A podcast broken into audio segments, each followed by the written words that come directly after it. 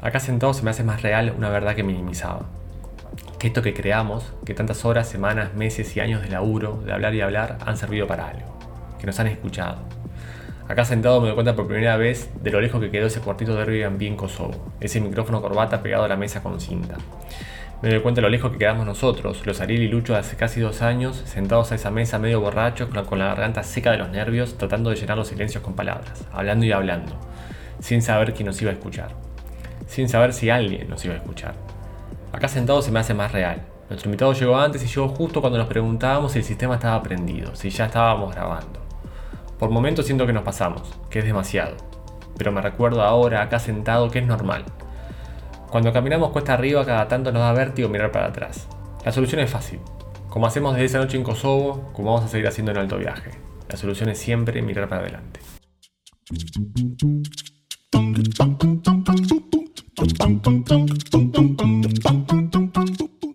Bienvenidos a este alto viaje. Soy Ariel Matskin. Y yo, Luciano Cesarcia. Sí, ya sabemos.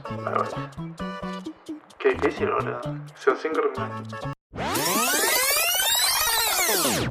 Bienvenidos a este alto viaje. Soy Ariel Matskin. Y yo, Luciano Cesarcio. Sí, ya sabemos. El mundo sigue siendo un quilombo. Y viajar sigue siendo un caretaje que se vive en internet. Más que nunca, boludo. ¿Viste los que me vieron por Twitter? Y También sabemos que en medio de tanta crisis hace falta catarsis. Por eso, otra vez, volvemos. Boludo, ya vamos casi dos años choreando. Chicos, le vamos a decir que estamos los dos en Canarias. ¿Qué hace?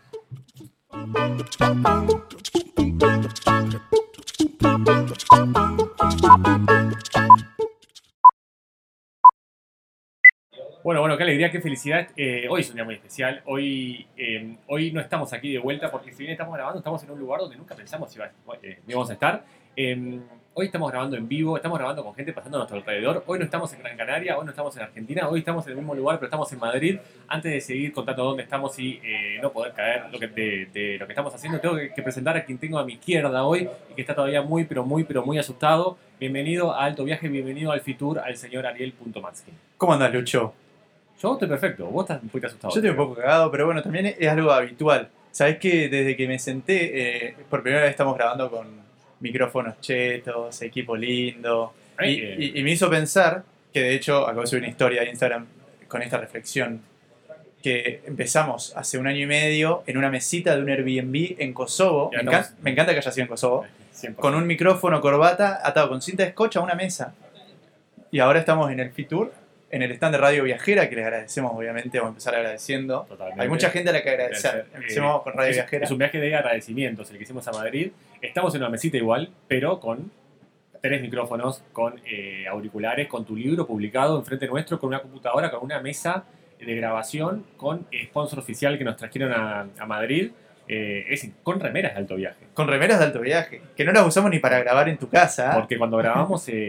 Cuando grabamos en Kosovo, estábamos sin logo todavía. Estábamos sin, con nombre, pero sin nada más. Porque se hizo logo después cuando estábamos en Albania, que ya nos habíamos separado. Y hoy estamos aquí con esto, con remeras, con, con, con gente que capaz nos viene a ver, con, con invitados, un, eh, un, invitado muy grosso. Para empezar, es la primera vez que alguien nos mira a grabar. Alguien que no sea Agostina o Celeste. Claro, alguien que dice, todo boludo, ¿qué están haciendo acá? Eh, ¿Cómo llegaron al Fitur todos pibes? ¿Qué hacen acá? Eh, nos pasó que eh, hoy, eh, hoy llegamos al Fitur, eh, con el pabellón cerrado, porque claro, llegamos muy temprano, pues, principiantes, y nos dicen, chicos, ¿ustedes a dónde van? Tienen acreditación y nadie nos cree. Nosotros sacamos un papel doblado en cuatro. Claro, porque viste que hay gente que lo trae ya puesto en un cosito de plástico, así bien cheto, que yo quería el cosito de plástico, pero bueno, no sé dónde lo sacan. Habrá una tienda de cositos de plástico. hay tienda de cositos de plástico, da igual. Bien. Nosotros traemos doblado en el bolsillo y es, eh, créelo o no, trabajamos. Eh, total. Y mm, aquí estamos. Eh, vamos un poquito a extender. Tenemos ya el invitado dando vueltas por el Fitur, nos vio muy nerviosos y se fue. Claro, porque iba a llegar a las 11 y apareció 10 y media. Y eso ya nos sacó totalmente de, la zona de confort. Llegamos a las 9 y cuarto cuando había que llegar a las 10, 10 y cuarto. Eh, manija, nerviosos. Yo no, hoy no te vi dormir.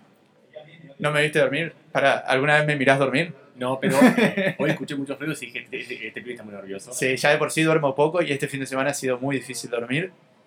¿Por qué? ¿Qué es lo que te genera ansiedad de estar acá en el Fitur? ¿Qué es el FITUR? Empecemos por el principio.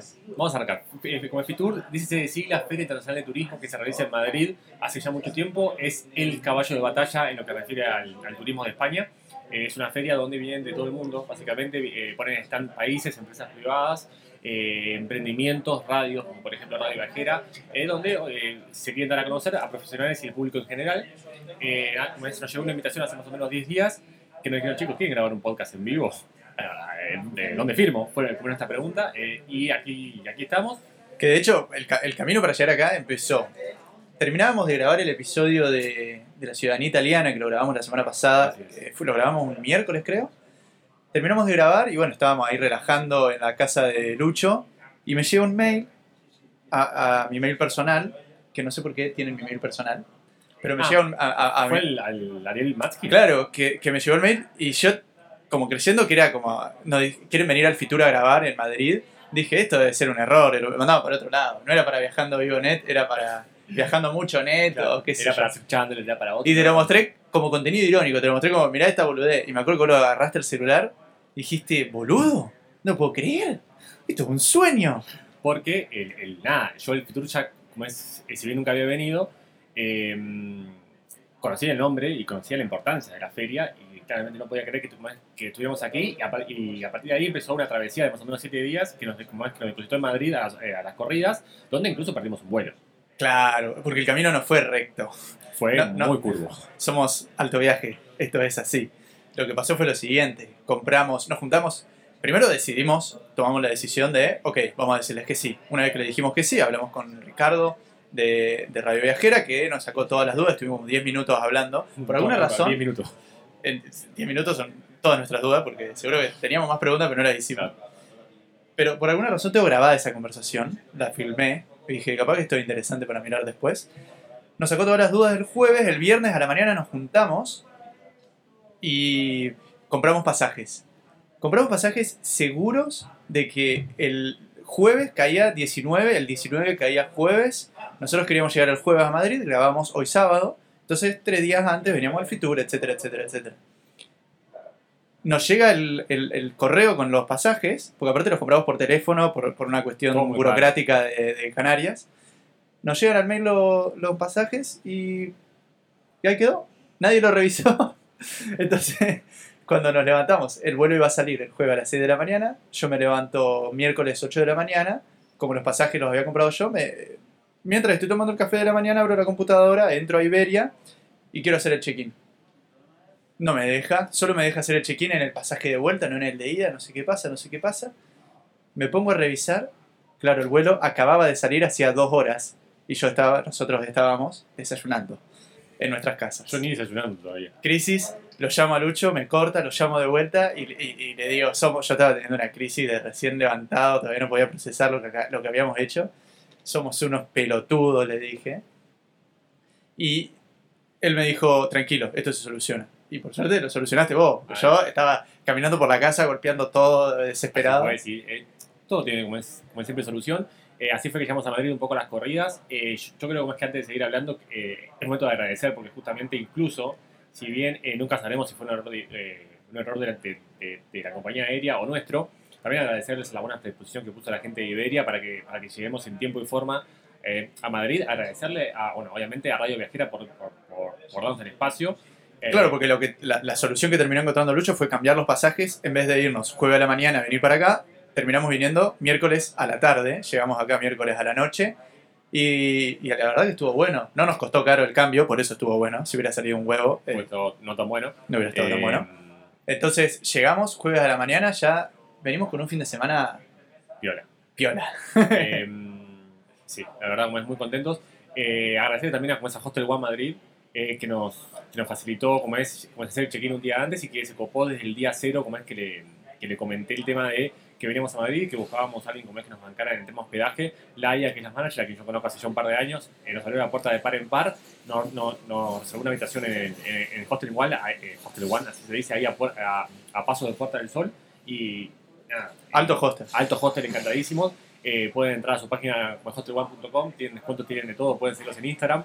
Estamos encantados y aparte fue un viaje donde conocimos mucha gente que siempre seguimos y que siempre admiramos. Claro, porque muy filosofía del universo, lo que voy a decir. Pero bueno, vos sos una vuelta por el universo, no es por una X, así que igual le encaja.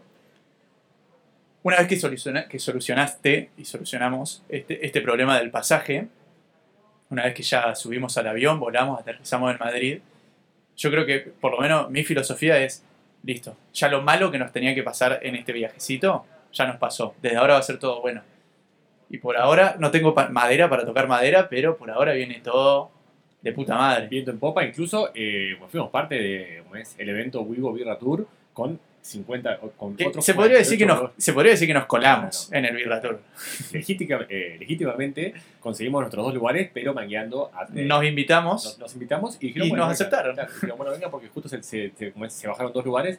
Eh, pero, pero fue tan así que nos invitamos que estábamos entrando y, las organizadoras se acercan y nos dicen, chicos, disculpen, ¿quiénes son? ¿Quiénes son? No los conocemos.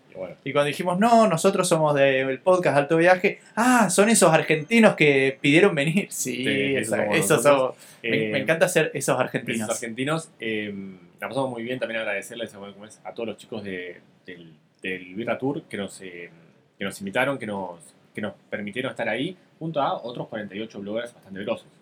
Eh, porque muy grosos. Estaban todos. Estaba... Había casi una cuestión de síndrome del impostor, me parece, de nosotros, o por lo menos de mí. Sí, 100% de decir, ¿qué hacemos acá? Claro, mal. Eh, Aparte, había gente, por supuesto, que porque no se conoce a todo el mundo, había gente que no conocíamos. Y era cuestión de googlear, googlear, googlear. Y también había gente que seguimos desde hace años. estaba Vero de Sin Mapa, estaba eh, Ceci Saya. Que como fue un lujo hablar con ellas dos, como es, como es, que, que, fue el Team Argentina en, en, la fiesta, que si bien obviamente todo con, sus, con su medida de COVID eh, respectivas y con mascarillas y con muchísimo cuidado y con mucho distanciamiento. Al menos se pudo hacer, algo como que la verdad yo pensaba como que no se iba a poder hacer. El Birra Tour tiene su fama por ser la fiesta del Fitur de todos los bloggers. Siempre después de cada jueves de, de Fitur todos se juntan ahí con un montón, un montón de personas. Esta vez fue, obviamente a foro restringido en, en, la terraza de Macarena, ahí en el Roommate eh, Hotel, por la Gran Vía y contentísimo de haber estado ahí. Si bien obviamente esto tuvo sus, restricciones, la verdad que la pasamos muy bien y vos eh, comenzás tomando bastante San Miguel. Yo tomé mucha San Miguel, eh, no voy a mentirles, me puse en pedo en el evento. En algún momento decidí empezar a tomar agua y estoy contento y orgulloso de mi decisión. Sí, sí, muy bien. Creo que no hice ningún papelón. Esa panza lo agradece. Esa panza, mi panza es pura birra. Esa panza de birra Está hecha de birra. menos mal que paraste, maestro, porque si no. Sí, porque la, San Miguel tiene mucho alcohol. Por lo menos las que nos traían tenía 6,5%, 7,5%. y el tema es que hacía un calor. Un calor hace Madrid. Yo no sabía que hacía tanto calor en esta ciudad. Em, escúchame, eh, contame tus, tus, em, tus, percepciones primeras sobre el futuro. Que, porque como es ayer vinimos, estuvimos dando vueltas, incluso como es encontramos también a, otro grosso, como es al que le mandamos un gran abrazo, que es eh, Sip Chandler eh, un, un, referente, 100% referente. Fue el momento más fandom que tuvimos. Totalmente, vos Porque lo vimos y fue. Lucho, Lucho. Es él. Creo que es Sir Chandler. Es él, sí. Yo me puse mis anteojos, que son como, como mis revistas. Claro, entre, entre yo, que no, no reconozco una cara ni de cerca, soy muy malo con las caras. Lucho, que no ve nada. Y Sir Chandler, que estaba con barbijo y gorro. Y trabajando. Eh, y trabajando, obviamente muy difícil estar seguro, pero bueno, nos tiramos el lance de ir a saludar y efectivamente era él y un genio. Un genio mal. Extraordinario. Porque viste, cuando alguien piensa en él muy conocido, dice, ah, todo el mundo debe ir a hablar, debe ser reortiva. Nos pusimos a charlar, eh, un crack. Aparte nos tiró un par de predicciones que inmediatamente se hicieron reales sobre la actualidad viajera en España. Como es el día de ayer, como se habló el presidente Pedro Sánchez, como se anunció la apertura de fronteras para países con, vacunas. Entre, entre paréntesis, vimos hablar al presidente de España. o sea, a ese nivel estamos. Eh, anunció... A ese nivel está él. anunciamos, eh, anunció la apertura de fronteras y claro, eh, toda Argentina empezó a pensar que los que tenían Sputnik adentro eh, ya, ya podían viajar a España, pero no es así. Y fue Sir Chandler el que nos dijo, esto es un chamullo, ustedes no se crean, no van a poder entrar. Me encanta, me encanta saber cosas antes que el resto. Pero como es al margen de haber visto a Sir Chandler, ¿qué, qué te llevas del, del, del Fitur? ¿Qué me llevas del Fitur? Y Creo que un lado B, porque el podcast es un lado B. Nosotros solamente vinimos ayer y bueno, hoy, y creo que el Fitur debe tener dos caras. La cara que vimos ayer es la cara empresarial y la cara de, ministerios de turismo de, distintos países y un nivel de conexión que creo que no era para nosotros. No somos el público objetivo nosotros dos, como mochileros, como viajeros de bajo presupuesto, como viajeros slow travel. Creo que no era, por lo menos me pareció a mí, que faltaba el espacio eh, apuntado a nosotros. Pero igual estuvo buenísimo. Estuvo bárbaro. Eh, eh, para empezar que no pagamos entrada. Ese le hicimos a 50 puntos. Pero pagamos un cortado un toque caro. El, cortado estaba caro. Y bueno. Eh, como te cuento el agua que, que compré.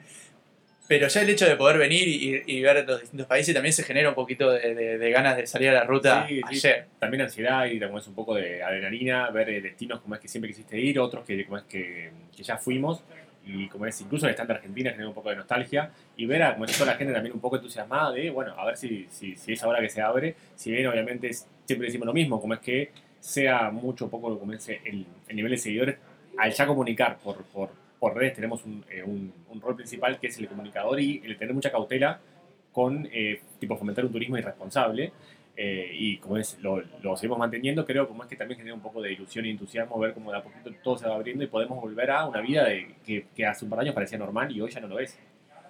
Sí, a mí lo que, mm, como te digo, lo que me quedó pendiente de, de, del futuro es, es, ver esto, ver algo más apuntado a nosotros.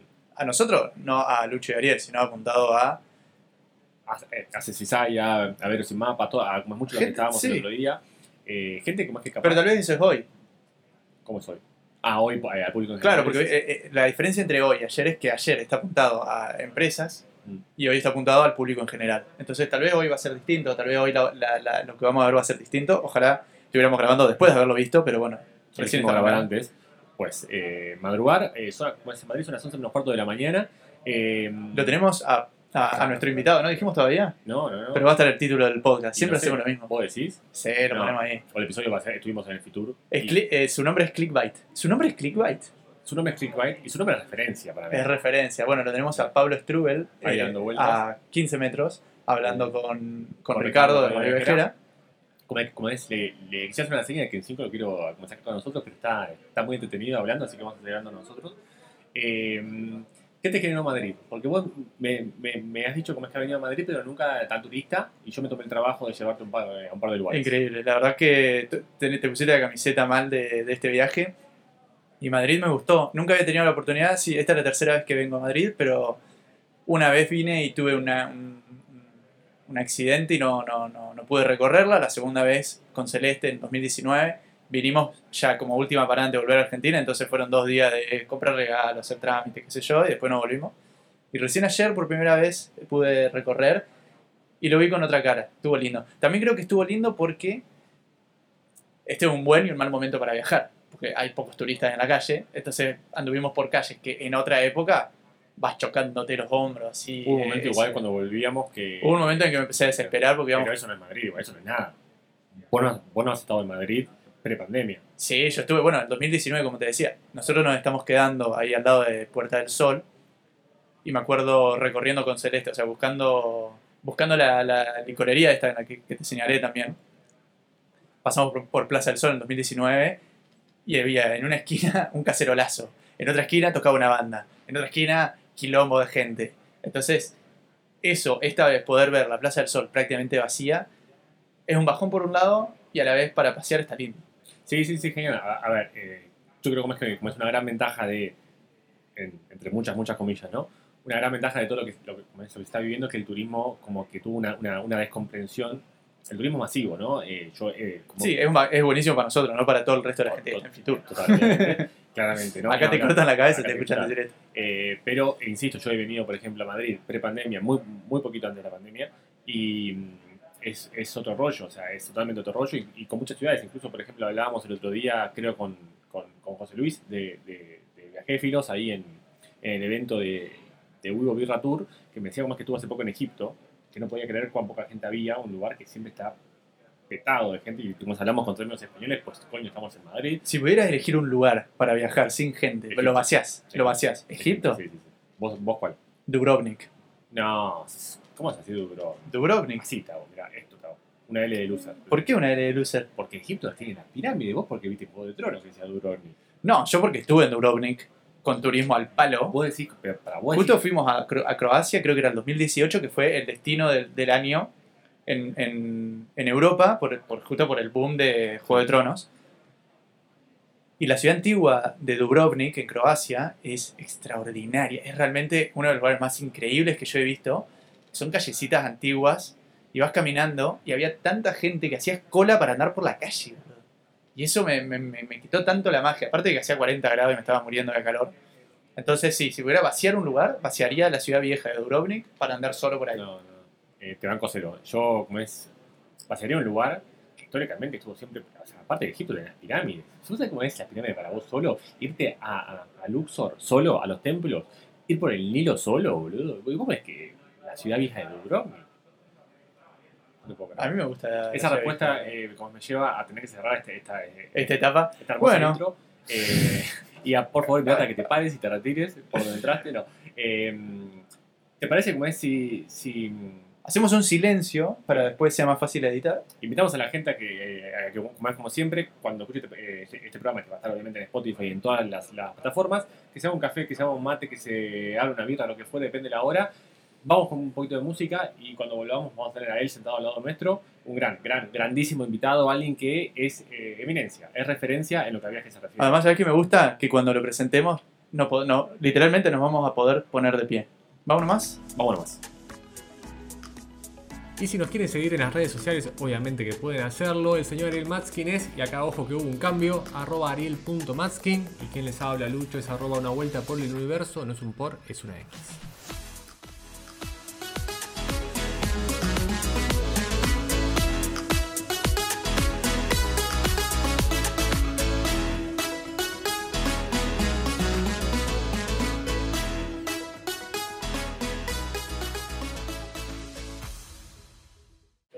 Bueno, él es, y espero no quedar muy nerd con esto, el Charles Xavier de los viajeros y viajeras. Es palabra santa en lo que a salir de la zona de confort se refiere. Es conocido y por sobre todo respetado, lo cual es mucho más importante, por cual persona pise la ruta. Cruzó África en transporte público, es el Messi de la ruta de la seda y es el encargado de llevar a cabo el mejor evento y mayor evento de viajeros y viajeras del mundo, la jornada asiática de los grandes viajes.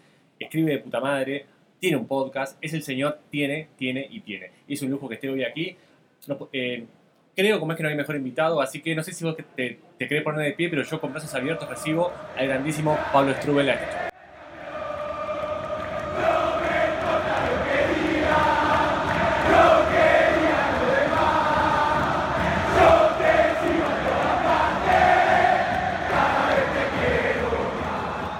Honor. Yo estoy encantadísimo de estar aquí con vosotros. Escucho vuestro podcast desde la primera temporada y casi, casi no me pierdo ninguno, así que un placer. Buenísimo. ¿Cómo estás, Pablo? ¿Cómo, cómo te trata este futuro? ¿Has venido también un poco...? No, la verdad es que no. Solo he venido por vosotros. Es que, ¿qué, más, necesito? ¿Qué, más, motivos necesito? me he cruzado todo Madrid para venir a esta cita que teníamos aquí en Radio Viajera y charlar juntos. Espectacular. Y también eh, hemos tenido alto evento eh, el jueves. Ah, efectivamente, el que, que creo que no esperabas vernos. No, fue mucha sorpresa, pero sois hombres de recursos y ahí estabais. En un evento que solo había limitación de 40 personas, creo, 50, ahí estabais. Y ahí estuvimos nosotros. ¿Qué hacen estos dos? No sé si sabes, pero en, la fila para entrar llegamos 5 de 20 y había 5 personas delante nuestro. Y llegan las, las, chicas encargadas del evento y nos dicen, chicos, ¿y ustedes quiénes son? Porque no nos conocían. Nosotros miramos como, no, no, me sacaste con el mail de invitación. Y, y, no, somos de alto viaje. Ah, los chicos que se, que se invitaron. ustedes son esos, esos argentinos. Yo creo que algún día me voy a hacer un tatuaje que diga esos argentinos porque es la mejor descripción que pueden hacer de nosotros. Pablo, nosotros ya lo sabemos, por supuesto, mm. porque es algo que seguimos año a año aunque yo por lo menos nunca tuve la oportunidad de ir, Lucho sí, pero para el público en general. ¿Qué son las jornadas de los altos viajes? De los altos viajes. Error eh, acto fallido. De los grandes viajes. De los grandes viajes. Viene a ser lo mismo, al fin y al cabo. Eh, es un encuentro que llevamos haciendo desde 2013 en el que nos reunimos amantes de los viajes para escuchar historias de gente que ha hecho viajes largos en el tiempo, ¿vale? Ese es el común denominador, viajes de varios meses o años. Muchos de ellos se consideran nómadas y hay muchos de ellos que han hecho el viaje como forma de vida, pero muchos otros eh, lo han tomado como un parón en sus vidas, un año sabático, algo que querían cumplir, hacerlo y, continuar con sus vidas. ¿no? Y es un evento muy inspirador porque, sobre todo para la asistencia, para el público que está allí escuchando las historias, se dan cuenta de que no están solos, de que en su... pasa mucho, y no sé si a vosotros, que en nuestros entornos no habituales, la universidad, la escuela, el trabajo, no hay otra gente que tenga los mismos sueños viajeros. Cuando le dices, me quiero ir a dar la vuelta al mundo, te dicen, estás loco, ¿no? Entonces, para la gente que viene a ese evento, de repente se reconoce con otra gente que tiene la misma pasión, los mismos sueños, las mismas ilusiones, y deja de pensar que está loco. Deja de, deja de, de pensar eso a, lo contrario, a, oye, si esta gente lo ha hecho, yo también puedo hacerlo, ¿no?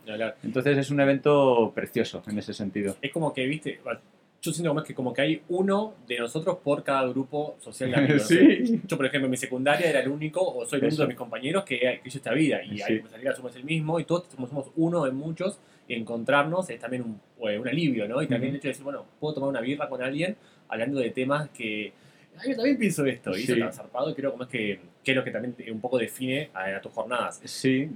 Te pregunto a ver si, si, si, podés definirme, ¿qué es un gran viaje para vos? Bueno, un viaje que implica una preparación un poquito más eh, exigente que un viaje normal, de, digamos, de vacaciones. Eh, bueno, no me gusta decir esto, pero es un viaje que te lleva más allá de tu zona de confort. Digo, es que ya está muy manida esa expresión, ¿no? Pero es un viaje para el que necesitas pensar qué vas a hacer con tu trabajo, con tu casa, con qué va a ser de tu vida. Un, viaje que te exige más de lo que te han exigido otros viajes. Entonces es, un viaje en el que, bueno, te, enfrentas a desafíos que nunca antes te habías enfrentado. No porque sea un viaje de aventura o más arriesgado, sino simplemente porque eh, vas más allá de esa semana de vacaciones, dos semanas de vacaciones, a la que al que vuelves después de ese viaje y, sigues con tu rutina, ¿no? Es un viaje que muchas veces es transformador también. Cuando, eligen a las personas que van a hablar en, las jornadas, hmm. ¿cuál es el enfoque? El enfoque a la hora de la selección, ¿no? Eh, ¿Va enfocado en el viaje o en el viajero? Bueno, en ambas. Muy buena pregunta, sí, sí. Eh, porque intentamos que haya eh, un perfil muy variado para demostrar que independientemente del medio de transporte, independientemente de los condicionantes que se tengan de edad, sexo, eh, relación eh, familiar o no, etcétera, etcétera, dinero que se tenga, se puede, se puede soñar con esos viajes, ¿no?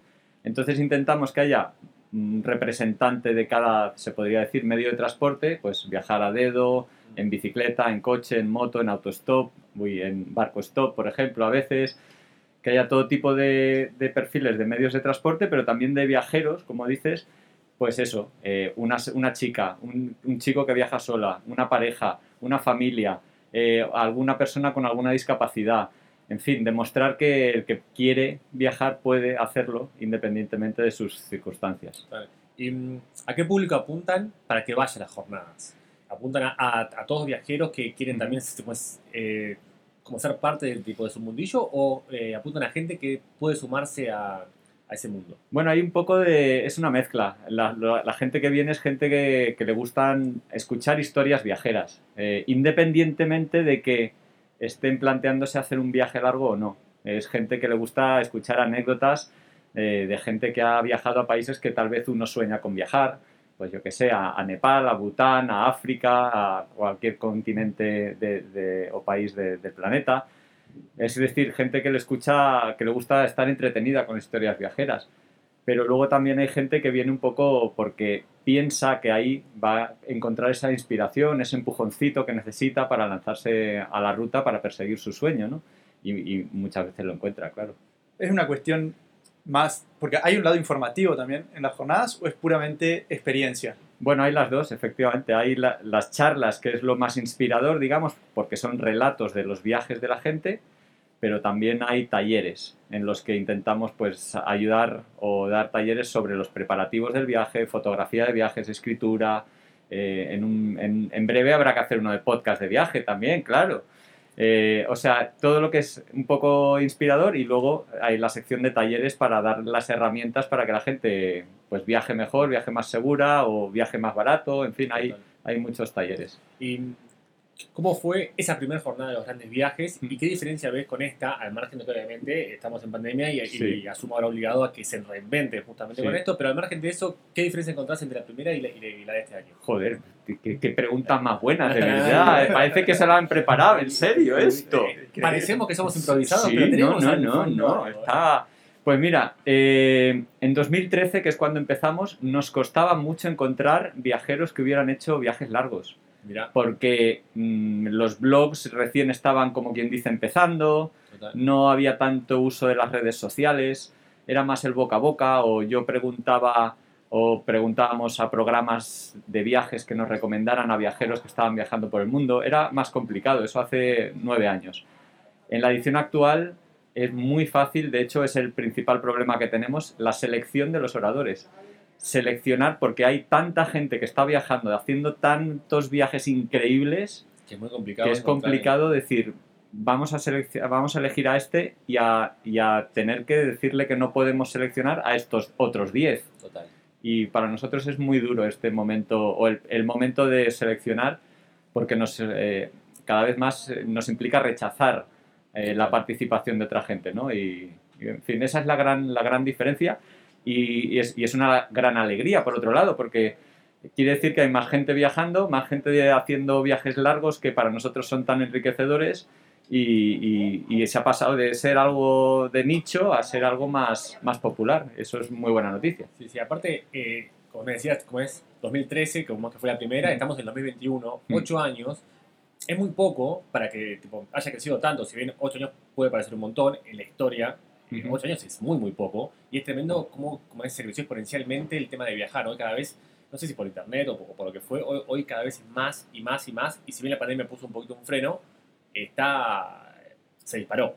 Sí, sí. Bueno, casi yo creo que es por la facilidad que hay para hacerlo. Antes, y me remonto a más allá de 2013, bueno, los billetes eran más caros, no había tantas aerolíneas low cost, los visados en general para la mayoría de los países eran más complicados de obtener, ahora ya se solicitan muchos en la frontera o, o por digitales, o sea, como que de repente viajar es muchísimo más fácil de lo que era antes. Eh, y en la época previa a Internet, previa a las tarjetas de crédito, previo a los celulares, o sea, de repente, ahora quien no viaja prácticamente es porque no quiere.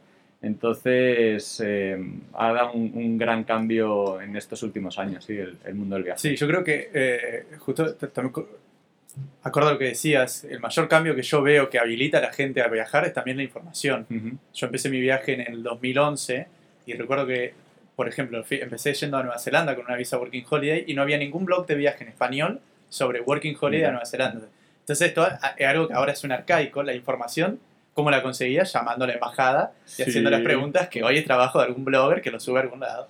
Y hoy abunda la información y creo que también eso lleva a una masificación de los viajeros de, que, nos dedicamos a viajar como una, como una, no quiero decir profesión, pero como a eso nos dedicamos y creo que, y, y, corregime si me equivoco, también va a caer sobre nuestros hombros eh, el hecho de reactivar también un poco esto y mostrar de nuevo, como volver a construirlo, que el turismo en el 2019 estaba en un pico máximo. ¿Crees que es así, que eh, cae la responsabilidad en nosotros volver a mostrar esto, volver a impulsarlo? Bueno, no, en mí, nadie en su sano juicio, nadie en su sano juicio pondría una responsabilidad en mí. En mí me refiero a ustedes, a, los grandes viajeros. Sí, sí. Bueno, yo creo que eh, es un motivo por el que las jornadas vuelven este año también, porque creo que mm, nos hemos venido abajo todos los amantes de los viajes ante las dificultades que las hay, pero no impedimentos. O sea, se puede seguir viajando, eligiendo bien los países, eh, no con la libertad de antes, evidentemente, con más problemas, más incertidumbres, pero seguir viajando se puede seguir viajando y, es un poco lo que pretendemos en estas jornadas, un poco recuperar esa, bueno, esa sensación y ese entusiasmo por salir a descubrir el mundo. ¿no? Y yo te diré que eh, voy a hacer una confesión aquí. Qué momento. Silencio.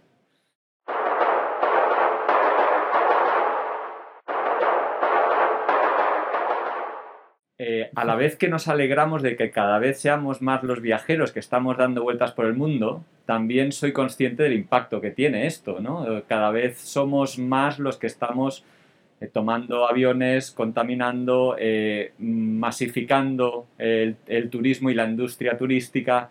O sea, hay algo dentro de mí que yo también trabajo de guía de viajes. O sea, yo acompaño a viajeros a viajar por Asia Central. Yo soy parte de esa industria turística y en cierta manera a veces pienso, no sé si sería mejor dar un pasito atrás en el, en el desarrollo de, esta industria que, que, como tantas otras eh, es en muchas ocasiones dañina para las culturas de los países que visitamos, para las gentes al final, ¿no? el medio ambiente.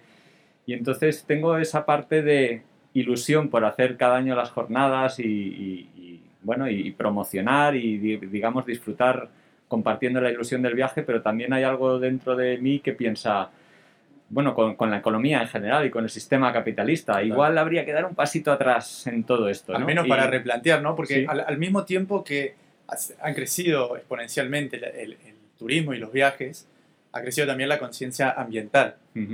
Y a mí me parece, y, lo hemos tratado también en el podcast, es una cuestión que se genera una contradicción. Porque, por ejemplo, es difícil no contradecirse uno mismo. Yo dejé de comer carne puramente por una cuestión ambiental, pero vine acá en avión. Y eh, volar en avión genera el mismo impacto que no sé cuántos miles de kilos de carne. Entonces hay una contradicción y creo que sí. creo que en esa dirección hay que apuntar, en la dirección de replantear y encontrarle la vuelta. O bajar las revoluciones. Sí, también he de decir que creo que los que viajamos de mochileros de manera independiente em, solemos no formar parte de esa gran, gran industria que es el turismo. O sea, creo que el daño es el turismo masivo que hacen los viajes en grupo, las grandes agencias, los, cruceros. Eh, los cruceros, ese formato de viaje al cual los viajeros independientes, mochileros, no pertenecemos tanto. ¿eh? Entonces creo que sí que hay una conciencia mucho más eh, del daño y de los beneficios que aportamos los viajeros eh, en el viajero independiente, que es el, oyente de este programa, por ejemplo, ¿no? que, es más responsable en su consumo, en su, bueno, en su manera de viajar. Y sí, aparte creo más que capaz, a ver, en un comienzo por un tema capaz incluso monetario, el, viajero independiente no, toma un crucero, no, no, no toma un micro, sea, un bus de larga distancia de lujo o, muchos aviones por el costo, entonces hace dedo, hace autostop, eh, eh, viaja en bici, esas cosas, y eh, capaz como tema secundario, pero más repercute en el medio ambiente, eso está buenísimo. La pandemia, obviamente al margen de todo esto que trajo malo y pésimo, un poco como que le puso ese freno al, al turismo masivo que de otra forma no se podía haber puesto, porque estábamos en un punto donde, yo como le decía Ariel antes en la intro, yo he venido a Madrid hace, no sé, 2019, largo, o sea, casi al final, justo pre-pandemia, y Puerta del Sol en ese momento era un mundo de gente, caminar por la Gran Vía, no, se caminaba por la Gran Vía, te llevaban por la Gran Vía. Y eh, ayer en, en, Malasaña, en el barrio de las Letras, era un lujazo estar caminando por ahí. Es, es otro Madrid. Creo como es que la pandemia, obviamente, insisto, ¿no? Entre muchas comillas, nos puso esa ventaja adelante. Sí, es una pena de que tenga que haber llegado una pandemia para encontrar esto, ¿no? Y es verdad que también afecta al turismo, no deja de resultar la manera de, vivir de mucha gente honesta y trabajadora y que tampoco se merece que estar en la situación económica en la que se encuentra ahora, pero bueno, encontrar el equilibrio, ¿no? El término medio eh, está es donde está la virtud y, es lo que, bueno, a ver si después de esta pandemia se encuentra, no sé. Totalmente. A lo largo de, estos años de, jornadas, como dijiste, el proceso de selección de quiénes son los grandes viajeros, cuáles son los grandes viajes que se van a contar, es cada vez más difícil porque son cada vez más. ¿Te acordás de un gran viaje que, te llamó, un gran viaje que, te haya impactado? Esto es, es, como preguntarme cuál de mis hermanos, a quién quiero más de, todos mis hermanos. ¿Quién es el mejor? te invitamos, pero como, como es que dijimos que iba a ser fácil esto. Efectivamente, hay que, hay que, si hay que mojarse, sí, ya tengo claro quién. Eh, un chico que se llama Albert Casals, no sé si le conocéis, eh, es un chico de que con cinco años tuvo una leucemia que le causó una parálisis en las piernas y entonces desde los cinco años vive eh, y se mueve con una silla de ruedas. Este chico con 17 años se fue a Latinoamérica y estuvo viajando un año con 17 años haciendo dedo, moviéndose de manera totalmente aleatoria, sin casi dinero. Y cuando regresó aquí, eh, digamos, empezó a vivir una vida viajera que le ha llevado, entre otras cosas, a recorrer el, camino entre Cataluña y las Antípodas, que está en Nueva Zelanda, a dedo, sin dinero. Viaja y vive sin dinero. Es una persona, es brillante, ahora debe tener 30 años o así. Es una persona brillante en el eh, intelectualmente hablando, que, aboga por una vida sin dinero en el cual haya el intercambio, ¿no? Entonces viaja no, no, no como un gorrón, eh, aquí se considera que el que no, tiene, el que no quiere pagar es porque es muy tacaño, pero él considera que el dinero cambia las relaciones entre la gente. Y, viaja sin dinero y llegó a Nueva Zelanda sin dinero. Y, este tipo de viajes eh, él, conocerle a él, tenerle en persona y, escuchar sus experiencias me marcó. Me, marcó a mí y a todos, vaya. Es que escuchas eso es como decís, la puta madre, es un fenómeno, es como, es, son historias que te marcan a fuego. Eh. Que sí, que sí, que el chaval, o sea, ya no ya por el aspecto del dinero déjate, ¿no? Pero que vea en silla de ruedas, que... A dedo. A dedo, a dedo. Claro, el chico dice, a ver, no hay nadie que me haya parado, que haya sentido miedo por mí. O sea, para mí hacer autostop es mucho más fácil que para otra gente, porque nadie sospecha que voy a hacer el, el mal, ¿no? Y la gente, pues cuando me ve de esta manera, lo que quiere es ayudarme, les sale ayudarme, ¿no? Entonces les sale eh, invitarme a comer, invitarme a dormir, llevarme a un sitio. O sea, ha hecho de su, digamos, dificultad una virtud. Y... Aparte de una cuestión de confianza en el camino, ¿no? Que es algo que, si bien cuando uno empieza a viajar se hace cada vez más fácil, mm. pero todos tuvimos nuestro primer día haciendo dedo o nuestro primer día durmiendo en un hostel con mucha gente y, y todos también nos han preguntado, ¿pero no te da miedo? y de a poco se va ganando esa confianza en el camino, pero a este nivel de confianza en el camino, de decir, salgo a la ruta sin dinero, quiero llegar hasta la otra punta del planeta. Confianza en la vida también, porque es, es, duro. Sí, en la ruta me refiero al camino, a la gente, a todo lo que se encuentra en la ruta. ¿Cuál sería tu gran viaje? ¿Cuál fue tu gran viaje? Bueno, yo he hecho, yo he hecho dos... Eh, para mí un momento clave en mi vida fue cuando hice el Erasmus, eh, esa beca que me llevó a estar cuatro meses en, Europa, en Ámsterdam, eh, estudiando inglés y no fue por el consumo de estupefacientes que me marcó, sino por conocer a mucha otra gente de otras culturas. No fue solamente. No, eh, ahí, ahí, ahí. sino que em, conocí a gente de toda Europa. Yo hasta entonces no era demasiado viajero y de repente fue como, wow. Hice muchos amigos, empecé a viajar por Europa y aquello fue un, cambio muy significativo. Em, el viaje más importante hasta la fecha ha sido el que hice por la Ruta de la Seda, que con 30 años eh, recorrí desde Turquía hasta China y luego por el sudeste asiático estuve 8 meses de viaje. Pero el más duro y más eh, bueno, eh, desafiante fue cruzar África entera, desde Sudáfrica hasta Marruecos, que estuvimos un año de mochileros en transportes públicos. Eso fue muy exigente. Ahora me queda es que me queda cruzarme toda América, por ejemplo. Bueno, así como sueños, sueños viajeros que tengo de verdad, sería dar la vuelta al mundo en un velero. Pero a ver, yo no me he montado en un velero más que dos días por el Mediterráneo y me gustó mucho. O sea, tengo la idea eh, como romántica de hacer eso, ¿no? Cruzar los, los, los, océanos, el Atlántico, el Pacífico, recorrer toda la Micronesia, Polinesia. Mm, la vuelta al mundo en velero, ese sería mi gran viaje. Pero primero tengo que probar a ver si realmente soy un hombre de un lobo de mar o no, porque... Pero son estos, sueños que yo creo que todos los, viajeros los tenemos, porque no hay nadie que esté conforme. Mm. me parece a mí. No hay nadie que diga, ya viajé suficiente en mi vida, hasta acá llegué. que viajar tiene algo Yo creo que... hay gente que para de viajar, por supuesto, pero siempre hay algo más que queda resonando. A mí personalmente me pasa que empecé a viajar a los 20 años diciendo hasta los 25. Los 25 termino mi carrera, me siento, consigo un trabajo en una empresa. Llegué a los 25 y dije, hasta los 30. Tengo 29 años. no creo que pare. Y, la lista de cosas que quiero hacer es cada vez más grande. Entonces creo que eso que decís, no sabes si sos un lobo de mar, pero a la vez eso es lo que te impulsa a seguir. Eh, el, la utopía a la que caminás. Tal vez no llegues a dar la vuelta al mundo en velero, pero vas a ser la mitad del mundo o vas a encontrar otro medio de transporte que te va a gustar. Yo sobre todo lo que me apetece mucho es cambiar, exacto. Eh, durante mi juventud, digamos, hice más transportes públicos y ahora lo que quiero es experimentar nuevas formas de viaje. ¿no? Eh, el autostop lo hice hace unos años, dos meses por Turquía y Georgia. Bicicleta, hago mucha ahora, mucho viaje largo en bicicleta. Me apetece probar la moto me apetecería dar la vuelta. Mira, otro, otro gran viaje que tengo en mente. La vuelta al mundo en moto, pero eléctrica. No.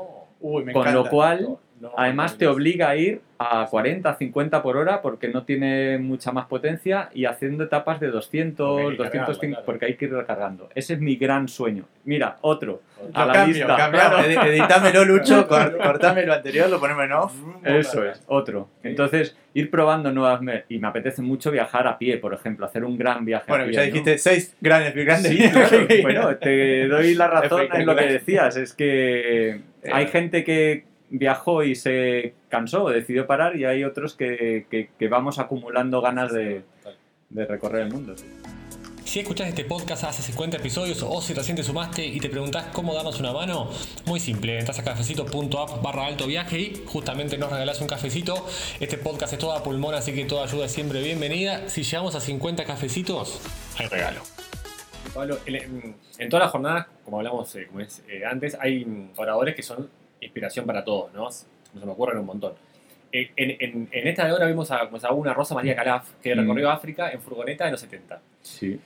Pues a mí me interesa mucho eh, pensar cómo llegan a esa gente, porque yo estoy convencido... ¿Cómo llegan a? A, esos oradores, o sea, ah, cómo conocen esas historias, ¿no? Y por, yo, yo, estoy convencido de que es un trabajo de todo el año. Ustedes no es que hacen las jornadas ahora y las arman un mes antes. Yo estoy convencido que vos estás viendo constantemente, todo el año, este tipo de personas.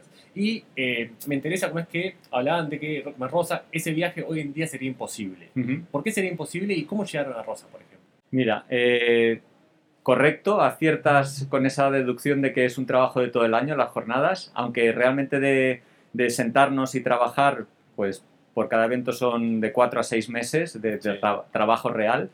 Durante el resto del año estamos pendientes de programas de radio, eh, redes sociales, recomendaciones de otros viajeros que nos dicen o, que escuchamos que están dando la vuelta al mundo haciendo un gran viaje. Lo ponemos en un Excel, tenemos un Excel con más de 800 viajeros españoles, ¿eh? porque sí que las jornadas para, como si digamos contáramos con los, todos los viajeros que hay dando vueltas por el mundo, sería infinita la lista, ¿no? Entonces, como las celebramos en España por una facilidad logística, a quien tenemos más atrapados o el ojo son a viajeros españoles, ¿no?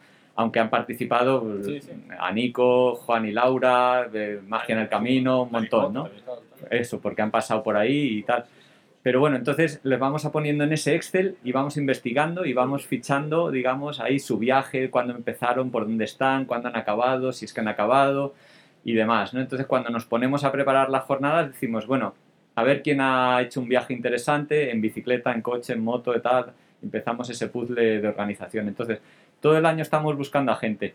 En el caso concreto de lo que dices de Rosa María Calaf y José Antonio, eh, es un viaje del año 73 que casi casi no hay información en ninguna parte. Ellos no hicieron ningún documental, ni escribieron ningún libro, ni han hablado de ella. Tú, tú pones, buscas información de eso y no hay nada, porque sí que hicieron algún programa de radio, porque ellos eran periodistas de Radio Nacional, pero está en los archivos del año 73, o sea, no se encuentra en Internet. Eh, sin embargo, eh, conocíamos de ese viaje gracias a que José Antonio Rodríguez había hecho un viaje de cinco años. Cuando cumplió 70 años, decidió irse a dar la vuelta al mundo en un todoterreno. Y conocimos a José Antonio, que estuvo cinco años dando la vuelta al mundo, de los 70 a los 75 años. Entonces él era la pareja de Rosa María y sabíamos que había hecho ese viaje pero nunca se había dado la situación de poder contar con José María y con Rosa María y, José Antonio juntos a la vez para hablar de ese viaje, salvo ahora que gracias o a pesar de la pandemia o a causa de la pandemia están los dos en Barcelona. Y entonces dijimos, oye, es el momento de hablar con José Antonio y Rosa María a ver si quieren compartir ese, ese viaje. Bueno, me, diste pie para... Este, este, jornadas son las primeras, ¿no? Que van a ser híbridas, que van a tener una versión... Una, se va a poder ver por streaming. Sí, sí, sí. ¿Te parece que este modelo híbrido llegó para quedarse? Sí, claro. En, en nuestro caso, desde luego. Porque, a ver, sí que hay mucha gente que presencialmente, si puede desplazarse porque vive en Madrid, en Barcelona, en Bilbao, pues se acercan o se acercan si viven relativamente cerca pero hay mucha gente que aunque quisiera no podría venir de, ciudad, de otras ciudades porque tiene trabajo, porque eh, el desplazamiento es lejano o porque se han agotado las entradas, que suele pasar, ¿no? Entonces la manera de participar en las jornadas sería el streaming y ha venido para quedarse porque eh, gracias yo creo al streaming vamos a llegar a otros lugares que de otra manera eh, sería imposible. Han comprado entradas desde Alemania, desde Italia, el otro día lo miramos así en un vistazo rápido, desde México también, desde Argentina, no, no, no, no, no. Es que los argentinos ya sabemos qué pasa, ya sabemos todo. Último minuto, último, no, último minuto. Esperás que este podcast esté en Spotify. Claro, claro, boom. Dale una hora y vas a ver cómo te llegan las entradas así. Te, te las compra todas Luciano. Hombre, la verdad que... Así quedó bien. Pero mirá este podcast, eh, Sí. sin entradas en, una hora. Claro, No, además lo que pasa, el, ojalá, Eh, ojalá. el- lo que pasa con el streaming que, claro, eh, la, la hora de emisión es diferente. Aquí se van a celebrar en España, o sea, va a ser retransmisión en directo a las 7 de la tarde, que en Argentina son, yo que sé, 4 horas menos. Sí, Bueno, pero En un día laborable, entonces... sí, sí, claro. Pero por eso lo que hemos hecho ha sido que las eh, charlas van a quedar grabadas durante un mes. Entonces, el que compra la entrada para esa charla va a poder verlo en directo o en diferido durante un mes. O sea, está, van a Y se, estar y se van a poder comprar entradas para verlo en diferido Sí. después de Ujú, que haya Claro, esa es la idea también. Igual el, el presidente argentino, como sabe, como, como sabe de esto, hizo un confinamiento por nueve días estricto para que la gente no tenga que ir a trabajar y pueda ver la jornada. Así que y- te cayó como anillo al dedo. Él sabía de esto, porque parece que te sigue mucho y hizo A ver, a mí me hubiera gustado hablar con él y haberle dicho que hay otras maneras de promocionar esto, que no sea con un confinamiento que a, que a nadie nos gusta, ¿no? Pero... Es así. Eh, Viste, Pablo, como es que eh, en el mundo de los viajes el tema exotismo eh, como que está asociado a un gran o alto viaje. No es como, eh, para, para que sea un buen viaje tiene que ser exótico. No vale irte a la Gran Vía, por ende. Te tenés que ir a la punta más recóndita del mundo para que un viaje Mm. sea considerado exótico. ¿Concordás con esto, número uno? Y dos, ¿ustedes buscan el exotismo para, para elegir al, al- al orador o, o no es algo como que está dentro de su... Eh, discrepo, discrepo con la primera pregunta. No hay que irse a, a- a- a hacer un viaje exótico, raro, eh, a la otra punta del mundo para ser considerado un gran viaje. Pero sí que es verdad que es la tendencia normal porque cuando viajas buscas un poco confrontar tus ideas, tu cultura, lo que ya conoces, ¿no? Entonces, digamos que sí que casi todos los españoles hemos empezado viajando por Europa, pero en cuanto podemos, en cuanto tenemos esa confianza o el dinero o las ganas, damos el salto y nos vamos lejos a otras culturas, a América, a Asia, a África. Entonces como que eh, los grandes viajes de varios meses no están asociados a viajes por Europa o viajes cercanos. Normalmente implican un desplazamiento en el tiempo, uy, en el, en el espacio. Pero sí que yo creo que es un error en el sentido de que viajar eh, por Europa puede ser una aventura en sí misma y, y tremendamente exótico. O sea, Europa es muy diversa o América es muy diversa como los, ar- para los argentinos viajar por América. eh, hay unas culturas y una diversidad brutal, ¿no? O sea, Hay muy poca distancia aparte, porque por ejemplo, Sí. por- pasar de Argentina mismo, ya el norte y el sur es muy distinto. mm, Bolivia, Perú, que está a nada, eh, son culturas totalmente distintas, es una locura. Eso es. Lo que pasa es que, por el otro lado, y respondiendo a la segunda pregunta, lo que sucede es que eh, a la gente le llama mucho más la atención la vuelta al mundo sin aviones, eh, usando cargueros para cruzar los océanos, que un viaje de ocho meses por Europa. Porque eso como que lo notamos más cercano y como que vemos que es más factible o menos inspirador. En cambio, viajes más exóticos llaman más la atención. Entonces, siempre intentamos encontrar un equilibrio en ese sentido, de viajes que sean más cercanos, más asequibles y otros que sean más raros o inspiradores. ¿no? Sí, creo que desde un punto personal, como decís vos, uno cuando va a hacer un gran viaje tiene la tendencia a buscarlo diferente. Mm. Nos pasó en el evento de, de Birra Tour, Mm. que nos pusimos a hablar con gente con la que nunca habíamos hablado, todos grandes viajeros, y casi todos conocían Argentina mejor que nosotros. Porque uno también, eh, pero yo creo que algo universal, que uno siempre tiene la, la tendencia, que para- ojalá no fuera tan así, de viajar por afuera más que por adentro. Incluso cuando por adentro, que en nuestros casos es así, Argentina Ujú. es extraordinaria en sí misma, España está llena de climas y de lugares extra- extraordinarios, pero uno personalmente tal vez busca el exotismo y eso termina comunicándose después cuando hacemos un gran viaje. Si una persona te, te encuentra mañana y te dice, Pablo, quiero hacer un gran viaje, ¿qué consejo me das? Un consejo. que estés cómodo con la manera en que lo vas a hacer y que sea tu viaje. O sea, que no intentes replicar el viaje de otra persona. Piensa qué te gusta a ti, con qué disfrutas, en qué circunstancias te encuentras cómodo y que vayas a por ello. O sea, no, no hagas el viaje que te digan los otros. No, va- no vayas a ese lugar que te dice la gente porque tienes que ir. Vete a ese lugar que quieres ir. Vete a buscar eso que a ti te llena, que te gusta. O sea, haz, tu viaje. Ahora con las redes sociales, claro, pasa que tú admiras a mucha gente y quieres hacer viajes como el que hizo no sé quién o la pareja no sé cuál y te gustaría eh, em, ¿cómo se dice?, em, emularlos, ¿no? Pero eso puede ser un error, porque puede ser que a ti viajar en autostop no te guste, o que no estés dispuesto a ir a un hotel en el que haya cucarachas, o que tantas cosas que idealizas del viaje de los otros que luego mm, acaban representando decepciones de uno mismo. ¿no? Sí, también hay una cuestión de, de- Somos todos culpables los creadores de contenido de viaje, Mm. de idealizar. Nosotros hablamos mucho en el podcast de esto de mostrar los viajes idealizados y solo mostrar el lado positivo de los viajes y tratar de vender lo lindo. Que lo lindo vende más, Claro. pero también estás transmitiendo una, una, realidad, una realidad que no es. Sí, sí. Eh, me pasó una, una historia, que esto no me pasó a mí, sino a otro blogger de viaje, que nos contó de un seguidor en el 2016, 2015, que los contactó porque había leído en un blog que un, un viajero le dijo, yo, no, yo llegué a, a Madrid, me puse a hablar con alguien, me invitó a su casa y me fui y estuve viviendo en su casa un mes. Entonces esta persona, con esa historia, compró un pasaje a Madrid va. solo de ida, llegó al aeropuerto y estuvo 12 horas esperando que alguien venga a invitarlo a su casa. Claro. Entonces, sí, es un caso extremo, pero creo, y corregime si me equivoco, que ahí también va un poco la responsabilidad nuestra, eh, nuestra. Me vuelvo a poner yo como si yo fuera, de, de los creadores de contenido de viaje, de, de también comunicar el lado negativo de los viajes. Sí, pero fíjate, eso no pasa en, tanto en las redes sociales, que es algo más breve, conciso y demás, y sí pasa, por ejemplo, en los libros. Yo creo que todos, eh, a- aquí algunos hemos escrito libros y en particular... No, no, por favor, quédate, estamos esperando Anda, anda a tu un café. Lucho, traer un café. que, que en el libro uno se desnuda y es cuando ya tiene más espacio para contar todo, ¿no? Eh, eh, me estoy leyendo tu libro precisamente, Desoriente, Ariel, y, y he de decir que me está encantando y si no estuvieras aquí también diría lo mismo. Eh, y hablas, por ejemplo, de- del retiro vipassana, por ejemplo, que para muchos es algo como súper idealizado, entre ellos para mí, porque he oído tantas cosas buenas y tú cuentas que, oye, que eh, no todo es oro, lo- no todo lo que reluce es oro. O, o la experiencia de India, qué bien descrita está, el bofetón ese que os lleváis cuando llegáis de Nepal y demás.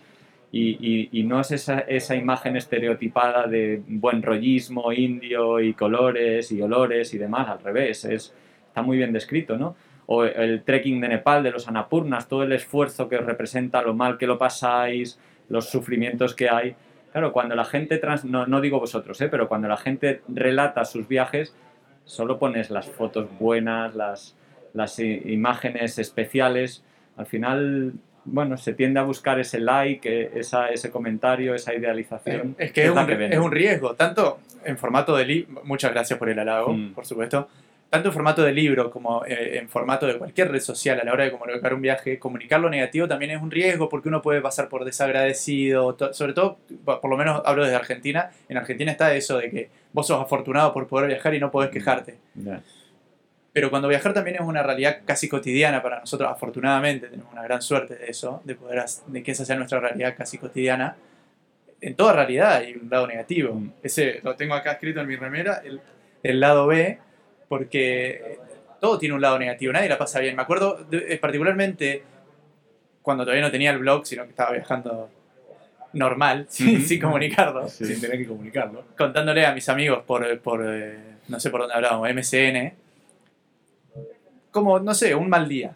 Mm. Y uno, un mensaje que me quedó grabado que me dijo uno, vos no podés quejarte porque vos estás eh, de viaje. Ya, sí. Y yo digo, pero llevo tres meses en el sudeste asiático, ¿cómo en tres meses no puedo tener todos días buenos? Tengo días de mierda, como todos tenemos días de mierda en tu vida cotidiana también. Sí. Entonces, bueno, va por ese lado, que no, no es solo en los libros, sino también Sí, en las redes sociales. Hablaba, eh, como hablamos hace un, eh, hace un par de semanas con, con Laura Sarino, que nos contaba cómo es que cuando escribió Caminos Invisibles, su primer libro, como es como con Juan, eh, en el capítulo de, de- de Venezuela había pasado algo más que, como que fue un poco para ella traumático, como eso que nada, malo en el viaje, y tuvo mucho miedo de contarlo, por esto que decía Ariel, esto de decir, ¿qué pasa si lo cuento y la gente como que me dé, como, como que se enoja con- conmigo por tirar abajo algo que, Sí, que venía muy sí, sí. arriba? Y pues al final no, eh, como, como fue lo contrario, mismo a Nico cuando hizo su post sobre dejar de viajar, creo como es que también al contar eh, lo malo uno empatiza, somos humanos. Ujú. lo hace más real, más, le da una, un, un enfoque más real también al viaje. Hay grandes viajes que, que terminen mal. ¿Cómo? Claro, sí, sí. Mira, eh, muchos por la pandemia, que han acabado mal en ese sentido, de que no se ha podido llevar a cabo el, el viaje en toda su extensión.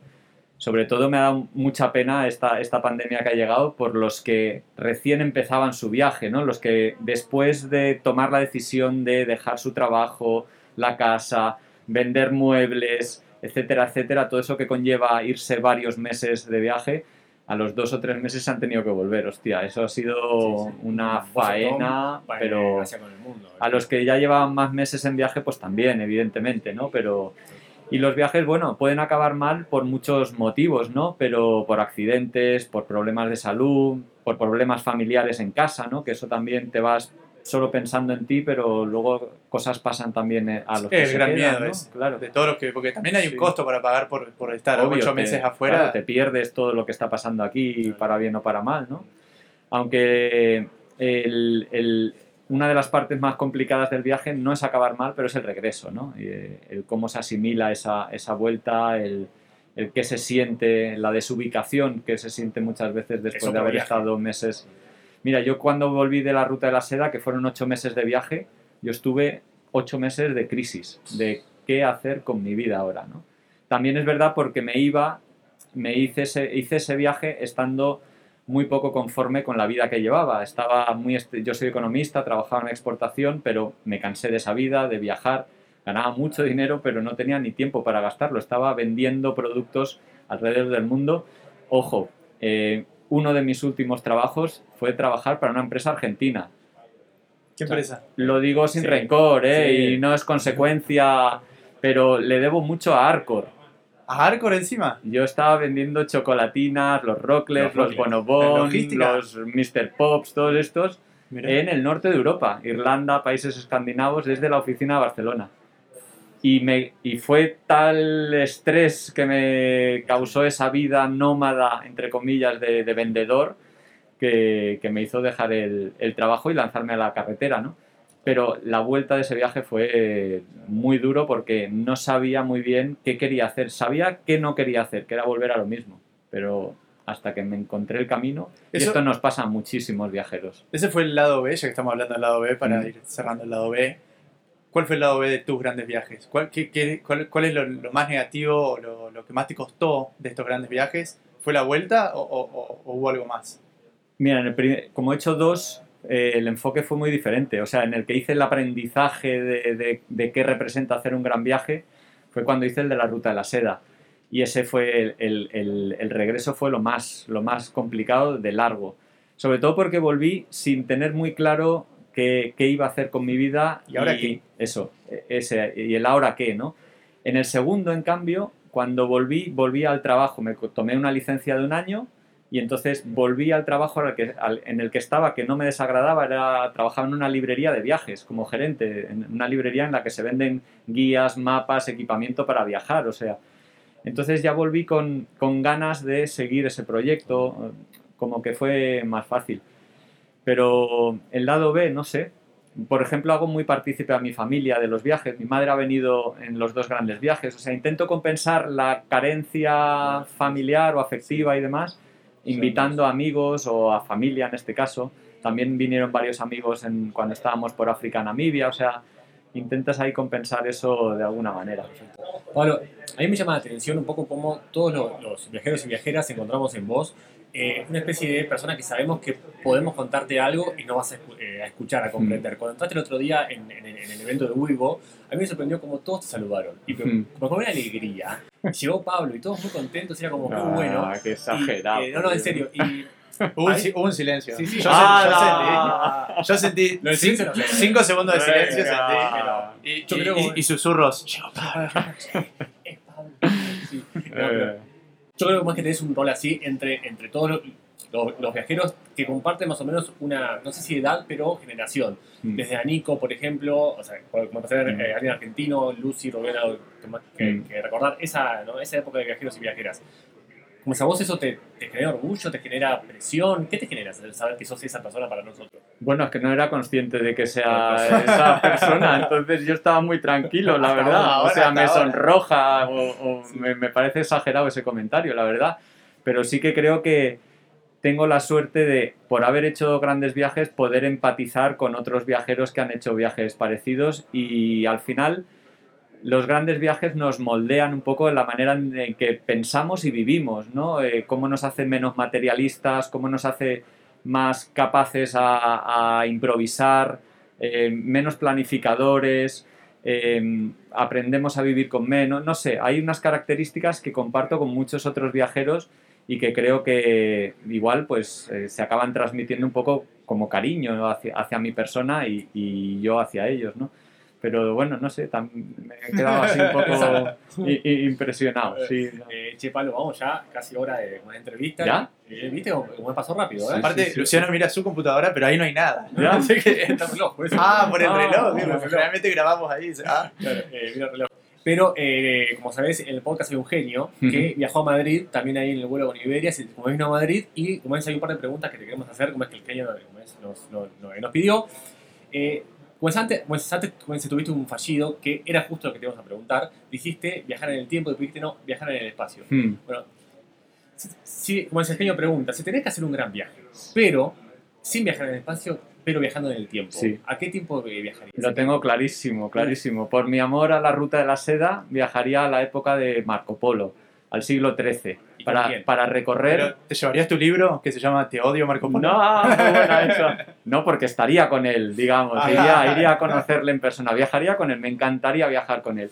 Porque además él fue de los pocos viajeros que recorrieron la, la ruta entera. Normalmente los mercaderes hacían tramos de la ruta, ¿no?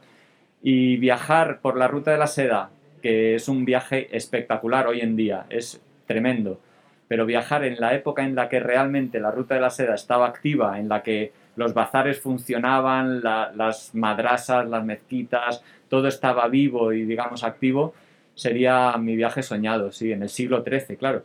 Eso sí que era, a ver, no, viajar es todo. eso, sí, eso sí que era una aventura, eso sí que era una aventura, problemas para cruzar fronteras, comunicación, idiomas, para obtener cualquier tipo de información, secuestros, robos, incertidumbre. Tardó tres años el tipo en cruzar hasta, hasta China en algo que hoy en día, si se hace un poco recto, se podría tardar dos meses, ¿no? Entonces, eh, me encantaría ir a esa época, pero no, bueno, no sé si sería capaz de aguantar el, el, esfuerzo que supondría viajar en ese, en ese tiempo. Pero es verdad que lo que, lo que hiciste me, hizo pensar que eh, como que yo también a veces estoy viajando y digo, llegué demasiado tarde al mundo. Tendría que haber vivido hace 40, 50 años. Sí, o esto que decíamos antes de Rosa María, en los años 70, viajar por África, ¿no? Por cierto, no respondí a tu pregunta de por qué sería un viaje imposible. Eso. Ah. Y es cierto que ella viajó, eso lo decía ella, eh, en una época en la que los países estaban recién independizados y había una alegría, una facilidad para viajar de un país a otro, eh, había una seguridad que hoy en día ya no hay en muchos países, como en República Centroafricana, en República Democrática de Congo, que pasaron. determinadas zonas en las que hoy en día es, no, es, no es factible, ¿no? En, en, el Sahel, donde hay grupos terroristas, ese tipo de, de, zonas o viaje, hoy en día sería, bueno, irresponsable. Sí, total. Pero, pero creo, a lo, a lo que iba es que siempre va a haber, el, siempre va a haber cosas que van a ir cambiando y creo que tenemos una, los seres humanos somos nostálgicos y siempre vamos a decir antes era mejor, pero a la vez hay cosas que hoy podemos hacer que antes no, se podía. Correctísimo. Hoy estamos conectados de una manera que era imposible antes. Yo mi primer viaje me, me comunicaba con mi familia por email o comprando tarjetas de teléfono y ahora eso suena arcaico. Sí, sí, sí. Entonces creo que uno siempre va a tener una nostalgia por lo que no tuvo, por que capaz que Marco Polo decía, ah, yo querría haber viajado en el siglo IX, ahí era la posta, sí, sin, barcos. Y es verdad que, que, en los años 50 igual no se podía viajar a la Unión Soviética, estaba cerrada a todo lo, a medio mundo que era ese, ese imperio, ¿no? Y hoy en día se puede viajar perfectamente eh, a esos países, o sea, a la vez que hemos perdido cosas de otras épocas, las hemos ganado. Hoy en día podemos viajar a muchos lugares y con más facilidad que, que entonces. ¿no? Eh, ¿Hay un lugar de, de de la ruta de la seda que digas es mi favorito? Eh, más que lugar, un país, o, eh, eh, las montañas de Kirguistán y Tayikistán, esa zona. Son muy remotas, son muy agrestes, hay picos de 6.000, 7.000 visibles fácilmente, o sea, realmente se da uno la naturaleza es muy potente en esa, en esa región y son países apenas poblados y casi todos los que están en las montañas son nómadas o seminómadas. Entonces le da un, carácter muy salvaje y muy remoto a, esa parte del, del, mundo que realmente lo está. O sea, Tayikistán, no sé cuántos oyentes de este programa y del mío pueden ponerlo, ponerlo en el mapa con precisión. Total. Realmente, yo cuando estuve allí pensé, esto es el culo del mundo, perdón por la expresión, es el, ¿cómo, ¿cómo se dice el, es el, el, trasero, el pompis, el orto? Todo. Ahí te que, que, que, como llegas ahí decís, bueno, eh, llegué lejos. Hay, mm. hay lugares que decís, puta madre, ¿no? ¿dónde estoy? Hay, como que te cae un balazo de, de, agua fría y decís, estoy viajando posta. Mm. Eh, es loco. Es como... Más que el exotismo, diría que eso llega a lo recóndito. Sí. Es decir, ok, llegué. Porque bueno, es, medio el, fetiche de los viajeros. Es esa, esa, idea de llegar a un lugar en el que nadie más estuvo. Que por eso también, eso particularmente a mí me, me, me cuesta de pensar, nací tarde. Porque pienso, yo quiero llegar a un lugar y ser yo, y ver todo en su estado puro y, virgen y que nadie lo haya tocado antes. Pero es imposible. Es imposible porque nunca estuvimos solos. Siempre ni ahora ni mil años antes. Efectivamente. Entonces, como que hemos llegado, se podría decir todos tarde, porque es que esa interacción eh, forma parte del ADN humano. Las relaciones, el, el mestizaje, la, la, influencia entre unos y otros. Hasta Marco Polo, cuando llegó a China, estaba conquistado por los mongoles. Así que ya había otra cultura. Efectivamente. o sea, sí. ¿eh? te la jugaste, yo creo. Como dijiste, mongoles. Eh, no, no, leí un libro de, de, Marco Polo hace muchos años y me quedó grabado. También eh, soy, soy admirador. Es, alto libro, tú lo leíste. El que hizo, ¿cómo se llama? las ciudades invisibles. De Italo Calvino. De Italo Calvino.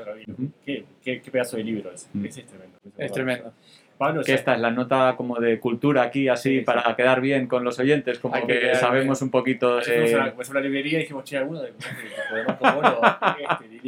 vamos, vamos, a citarlo como que lo leímos, ¿no? Ah, ya os eh, conozco yo. Pablo, ¿la pasaste bien? ¿Mucho? Sí, sí, sí, sí. Como sacate hoy tus cinco minutos o, minutos para que nos cuentes cómo conseguir entradas para las jornadas, para que nos cuentes las redes sociales de las jornadas, para que seas libre de contarnos todo lo que quieras sobre las jornadas, sobre ti, sobre tus libros, sobre todo. Sí, bueno, eh, pues muchas gracias. Lo primero, eh, las jornadas tienen una página web en la que se encuentra todo el programa y todas las explicaciones de cómo conectarse y demás, que es jornadasgrandesviajes.es. Em, ahí está toda la información, ahí se pueden comprar las entradas, se va a ver el streaming, se va a ver desde esa propia página, o sea, está todo centralizado ahí y también los vídeos de ediciones anteriores. La diferencia es que este año solo van a ser disponibles para los que compren su entrada. Ahí hemos cambiado un poquito el enfoque. Y, y, luego, pues yo en redes sociales, bueno, las jornadas en redes sociales, que cualquiera que ponga jornadas grandes viajes sale, sale por ahí. Em, y luego, para más información de mi persona, yo soy Pablo Strubel y también lo mismo. Tengo un apellido tan raro que, que, que no hay muchos por ahí, con lo cual se me localiza fácil en Instagram, en Facebook, en Twitter. Es como Daniel, que es Matskin, ¿viste? claro. Es muy complicado pifiarle. Eh, sí, es complicado decirlo. Eh, entonces ya acordarse, una vez te acuerdas ya es fácil de, encontrar. Es una marca registrada. Sí, sí. Y desde luego invitar a los oyentes de este podcast a que escuchen mi podcast que se llama Un Gran Viaje, en el que entrevisto a muchos viajeros que mm, podrían perfectamente formar parte de las jornadas de los grandes viajes, pero que por ese, digamos, dificultades de meter a todo el mundo en, estas jornadas que con tanto cariño organizamos Ciar y yo, pues que, les entrevistamos. En, no, es, no es como una especie de eh, consuelo, digamos, ya que no podéis participar en uno, participáis en otro, eso, pero es otro formato, efectivamente. Sí, es que si no la jornada de los grandes viajes tendrían que durar... efectivamente, sí, sí, sí. Y mi gran sueño así no viajero sería que las jornadas de los grandes viajes de una manera u otra pudieran ir a Argentina, pudieran ir a México, pudieran ir a, otros lugares para bueno, seguir contagiando esa ilusión por recorrer el mundo, por, por descubrir tanto lo que nos rodea como a uno mismo al final y, y, bueno, contagiar esa, eh, esa pasión por los viajes y, ser esa chispa muchas veces que, que acaba encendiendo el fuego, ¿no? Viajero. Ojalá lleguen a Argentina y si caso que lleguen, ahí estaremos para hacerte un tour por, por, por Buenos Aires y por Paraná. Bueno, o ayudarme a organizarlas, ¿no? Que... Por supuesto. vemos eso. ¿no? Eh, no, no, por supuesto. Obvio, obvio, ni hablar. Sí, sí. eh, Pero si vosotros sois medio nómadas, a ver, es que Sí, está complicado esto. Ni hablar. Eh, nada, Pablo, agradecerte eternamente, la verdad, como es que estuvimos eh, como muy cerca en las Mm. Canarias y nunca nos pudimos juntar. Eso fue increíble, no hablamos de eso, pero pandemia. estuvimos durante tres, Pero- perdón que te, te reinterrumpí, pero tres meses Mm. a 40 minutos en ferry y no podíamos Sí, ir, porque sí, estaban sí, sí. cerradas, justo abrieron y, Sí. y vos te volviste a Madrid. Sí, bueno, en Madrid, fue un lujazo. Creo, como, es- como dije al principio, fue- fuiste el invitado para, para el Fitur. Si tipo, empezamos el año eh, como decías en voz, nos calmaste mucho los nervios porque estábamos bastante cagados antes de. Y nada, eh, gracias eternas a, a- a los que pasaron por acá, eh, bueno, fueron muchos igual, pero también agradecerles eh, a todos, agradecerles pues, a, Radio- a- a Radio Viajera el espacio que nos dieron. Si nos quieren seguir en redes sociales, el que tengo a mi izquierda es ariel.matskin, yo soy arro- eh, arroba una vuelta por el universo, no es un por, es una X, y en Twitter somos arroba alto viaje ok. Eh, nada, gracias. ¿La pasaste bien vos? Yo lo pasé, vos lo pasaste. Yo 10 puntos. Pablo. Esto se merece que os invitan a un café, ¿a que sí? ¿Eh? Sí. En esa plataforma de apoyo Sí. de los programas, hombre, ¿Qué- de verdad. ¿Qué centro tiraste ahí? eh? Hombre, es por que favor. ya hemos hecho la promoción del libro, Sí. del fantástico libro de Desoriente. Desoriente, total. También hay que mencionar. Obviamente, que- si, si- como es- si- si están en Argentina, eh, cafecito.app barra alto viaje, eso somos nosotros. Si están en, en, en Europa, buymeacoffee.com barra alto viaje. ¿Vos tenés una página de cafecito? mm, eh, de Patreon. Bueno, de Patreon.com, también sí. Vamos a Patreon, a Pablo. Como dice todo aporte, siempre eh, bienvenido. Hacemos eh, esto, como decimos en Argentina, a pulmón, porque lo queremos, porque nos gusta. Bancamos los pasajes nosotros, no bancamos el coste nosotros. Eso fue, eso fue un buen punto. Tampoco bancamos el escabio del jueves, pero to- todo el resto fue bancado por nosotros, aunque fuimos al Tigre. El- fue un regalo del universo. eh, aunque fuimos al Tigre, que es un poquito chungo pero la pasamos eh, muy bien. Eh, así que nada, todo aporte es bienvenido y más, más que agradecido. Gracias a todos por seguirnos. Eh, somos Alto Viaje, es un lojazo haber estado acá. Empezamos en Kosovo hace un año y medio, estamos en el puto Fitur y para nosotros es eh, un gran, gran logro. Gracias Eternas, gracias Pablo, gracias Ariel. Hasta la próxima. Hasta la próxima. Nos vemos.